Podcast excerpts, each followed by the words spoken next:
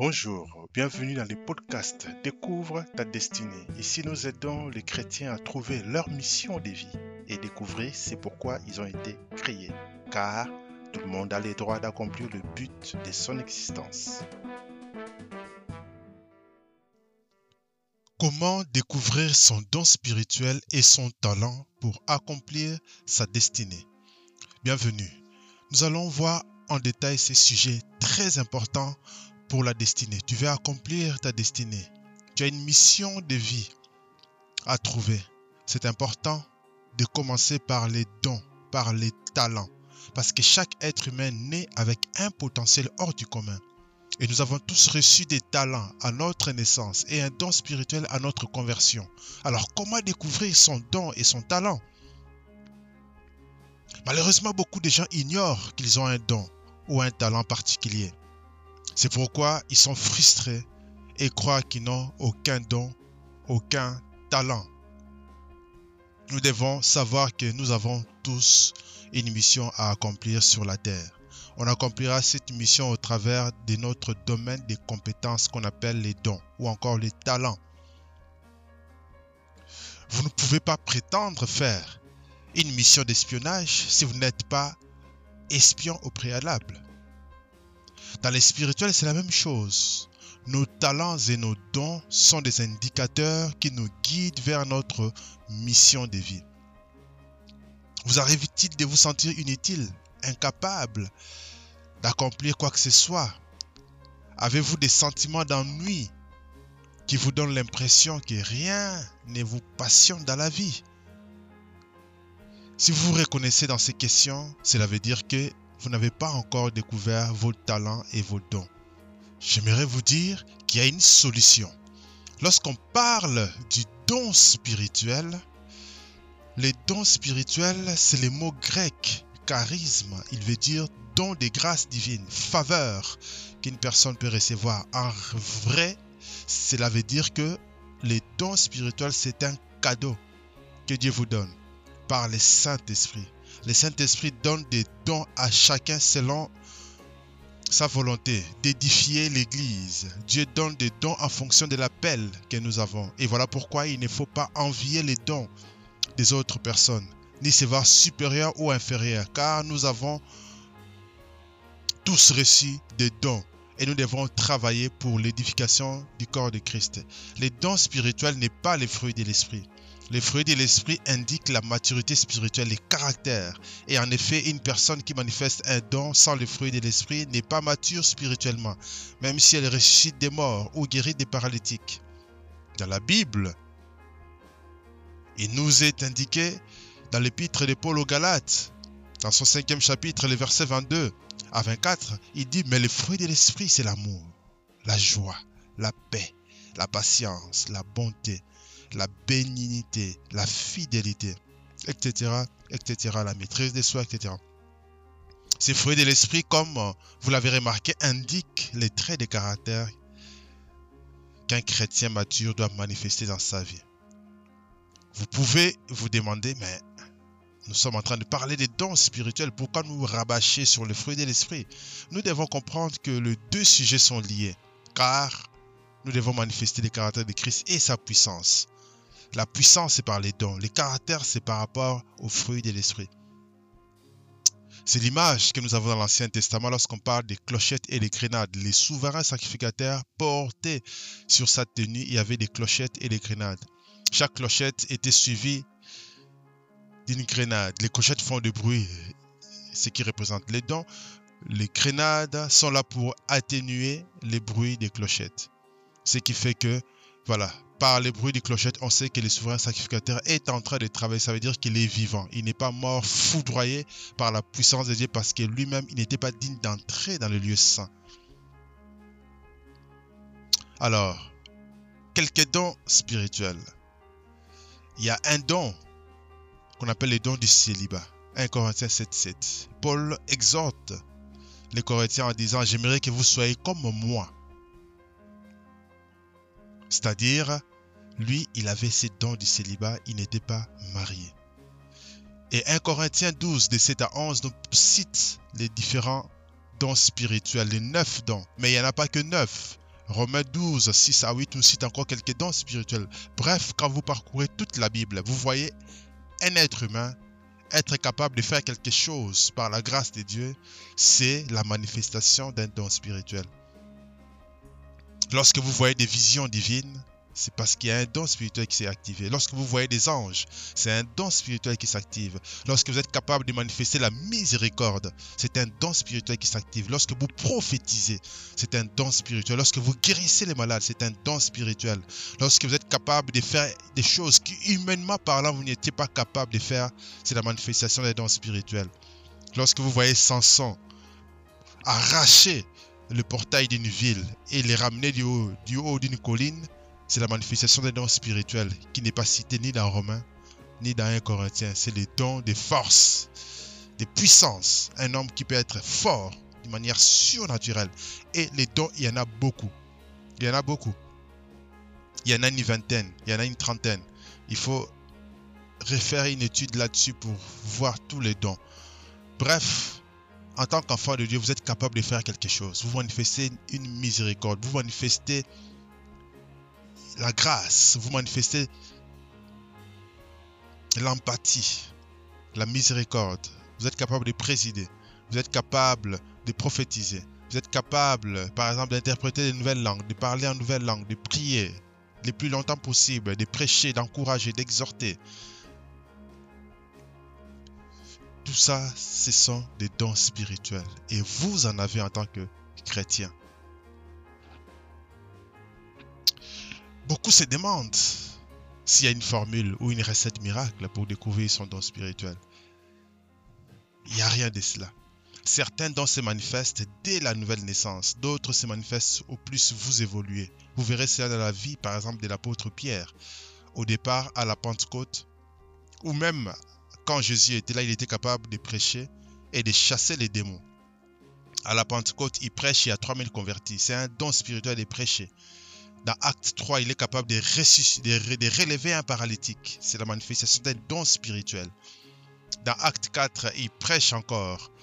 5000 hommes sont touchés. Le nombre de disciples s'augmente à 5000. Dans Acte 5, il a le discernement des esprits que Ananias et Saphira étaient en train de mentir au Saint-Esprit. Dans Acte 6, c'est le leadership qui se manifeste pour organiser l'Église dans Acte 9, il est capable de, relever inné, de les guérir, les paralytiques. Dans Acte 9, toujours, il ressuscite Tabitha. Dans Acte 10, on voit l'apostolat, il va vers les païens, il prêche. Les dons de l'esprit se manifestent chez les païens. On voit différents dons se manifester au fur et à mesure dans la vie de l'apôtre Pierre. Les dons spirituels sont dynamiques.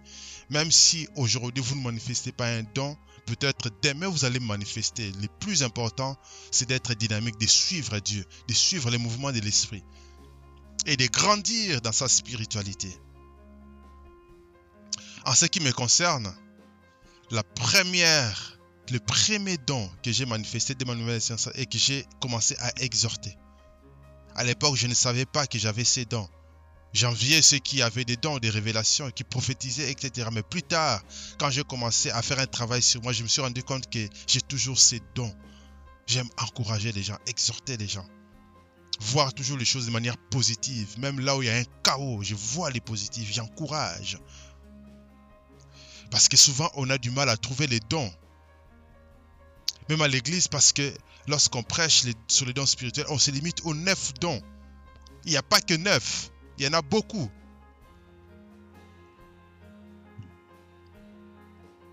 Donc commencez à examiner votre vie et à voir tout ce que Dieu a déposé en vous comme potentiel. C'est pourquoi il faut marcher par l'esprit. Si vous voulez commencer à expérimenter les dons spirituels, commencez à vivre une vie de l'esprit. Marchez par l'esprit pour ne pas accomplir les œuvres de la chair. Passez les temps dans la louange, dans l'adoration. Allez encourager les gens à prier pour les malades. Vous verrez les dons se manifester. Parce que la vie chrétienne est une vie spirituelle. C'est pour ça qu'il faut des temps de dévotion, des temps de méditation. Il faut cultiver la vie de l'esprit. Il faut faire toutes sortes de prières. Il faut accorder des temps dans la dévotion spirituelle, à pratiquer le jeûne, la prière, à aller encourager les gens. Allez évangéliser, allez encourager les frères. Vous verrez vos dons se manifester. Et les dons, vous pouvez les recevoir par imposition de main. De Timothée 1.6 ou encore Romains 1.11. Puis l'apôtre Paul dit, je viens vers vous. Là, il parle aux Romains, je viens vers vous pour vous imposer, mais vous communiquer quelques dons spirituels. Il dit à Timothée, les dons que tu as reçus par imposition, mais par prophétie. Donc tu peux recevoir les dons par prophétie, par imposition de main. Il faut savoir que tout ce que vous allez accomplir sur cette terre, c'est toujours par rapport à un don. Et c'est ces dons-là qui va vous ouvrir des portes. Ce qu'on appelle talent, c'est les, les talents, en fait, c'est une unité de mesure, c'est une monnaie, c'est une capacité, une unité pour mesurer une capacité, un poids. Pour illustrer tout simplement que les dons que vous avez en vous naturellement, que vous avez reçus naturellement, c'est un don, c'est un cadeau, c'est une richesse, c'est un poids, quelque chose qui vous rendra riche sur cette terre. On a tous reçu un talent. Dans Luc, on parle de mine. C'est le potentiel, c'est la force. C'est un pouvoir que Dieu vous a donné. Les talents, non seulement une aptitude, mais c'est aussi une unité de mesure, comme je disais. Les talents, c'est une aptitude. Parfois, il n'est pas encore travaillé, il est encore brut. Il faut maintenant apprendre à s'entraîner.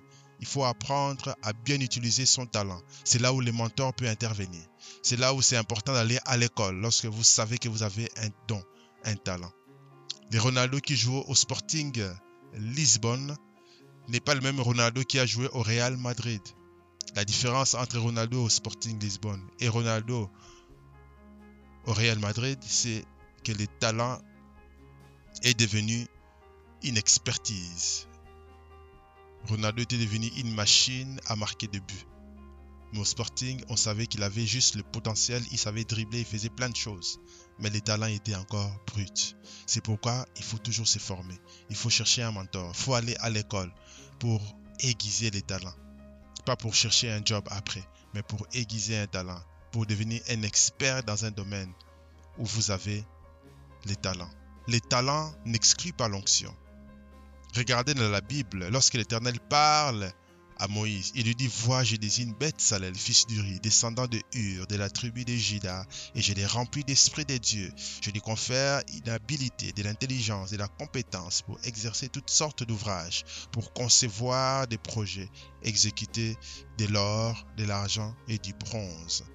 En effet, la parole de Dieu est vivante, et de même que Salel était loin pour faire toutes sortes d'ouvrages, Dieu peut te donner l'onction pour faire l'œuvre qu'il t'a appelé à faire parce que tu as une mission à accomplir. Les talents doivent devenir une compétence. C'est pourquoi il faut s'entraîner. Il faut s'entraîner. Si je prends un exemple du football, vous verrez que il y a des footballeurs qui étaient très talentueux mais qui ont disparu parce que quand ils étaient jeunes, ils étaient talentueux mais ils n'ont pas travaillé suffisamment, ils n'ont pas gardé la, motivation suffisante pour pouvoir arriver au plus haut sommet. Et Arsène Wenger, qui était coach à Arsenal pendant 22 ans, je pense, disait que la différence entre les joueurs normaux et les très très grands joueurs est que les très très grands joueurs gardent la motivation pour rester au plus haut sommet.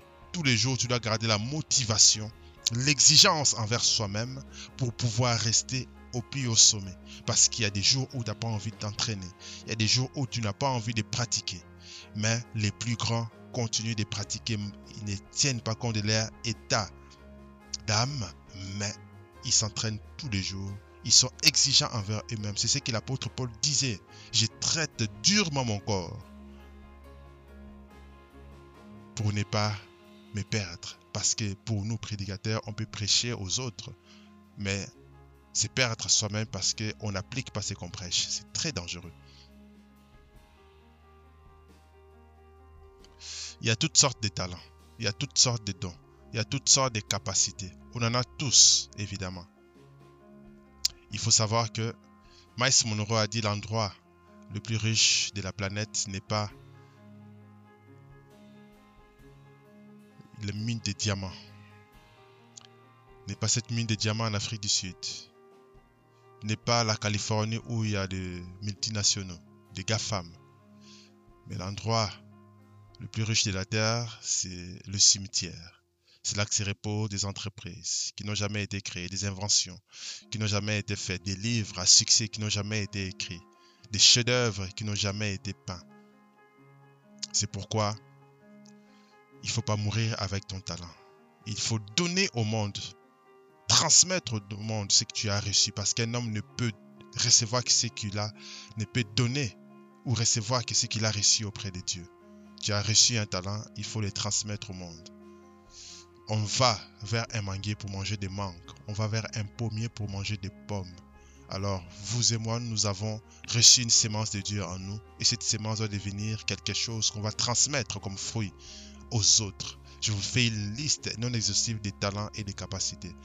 On peut avoir la capacité de savoir cuisiner, de bien parler, de vendre, de négocier, de divertir les gens, la capacité physique de se surpasser, d'organiser, la capacité de mobiliser les gens, la capacité de programmer des applications, la capacité d'analyser les problèmes, de mémoriser, la capacité de jouer toutes sortes d'instruments, la capacité artistique, la décoration, l'ingéniosité, de faire toutes sortes d'ouvrages, d'exercer toutes formes d'ouvrages manuels, la capacité de, garder les enfants, la capacité de rechercher les informations, de regrouper les informations, de synthétiser les informations, des capacités entrepreneuriales, de faire toutes sortes de d'être un maître d'œuvre, la capacité de créer des stratégies, de réfléchir, de conseiller, capacité d'éditer des ouvrages, d'emballer, de packager des choses, de cultiver les sols, la capacité d'élever des pêtres, capacité de faire toutes sortes de calculs, la capacité de réparer les choses, d'inventer, d'innover, de construire, la capacité de promouvoir, de soigner, la capacité de manipuler les machines, la beauté physique, la beauté,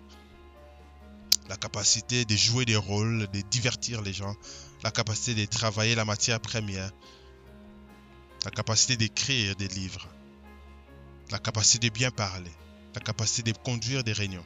Bref, il y en a beaucoup. Nous avons tous reçu des talents, mais parfois on s'ignore. On s'ignore, on est un vaillant héros, mais on est un peu heureux parce qu'on ignore qu'on est un vaillant héros. C'est pourquoi il faut désormais commencer à regarder sur soi, commencer à voir les potentiels que Dieu met à l'intérieur de soi. Ce qu'il faut retenir est que les principes, c'est bien. Il faut aller dans la pratique. Il faut aller dans la pratique. Il faut pratiquer. Si vous êtes dans une église, travaillez dans l'église. Aidez. Soyez parmi les gens qui aident, qui travaillent. Si vous êtes dans une organisation, une association, travaillez. Commencez à aider. Et soyez dans la pratique. C'est comme ça que vous allez vous découvrir. Obéissez aux parents, aux conducteurs. Lorsqu'ils vous demandent de faire quelque chose, faites-le. Faites-le, faites-le, faites-le. Voilà. Sur ce, on a fini ces podcasts. Dans la description, vous avez un lien pour regarder la méthode destin qui vous permettra de trouver votre mission de vie, de libérer votre potentiel. Et que Dieu vous bénisse. Ciao et à la prochaine.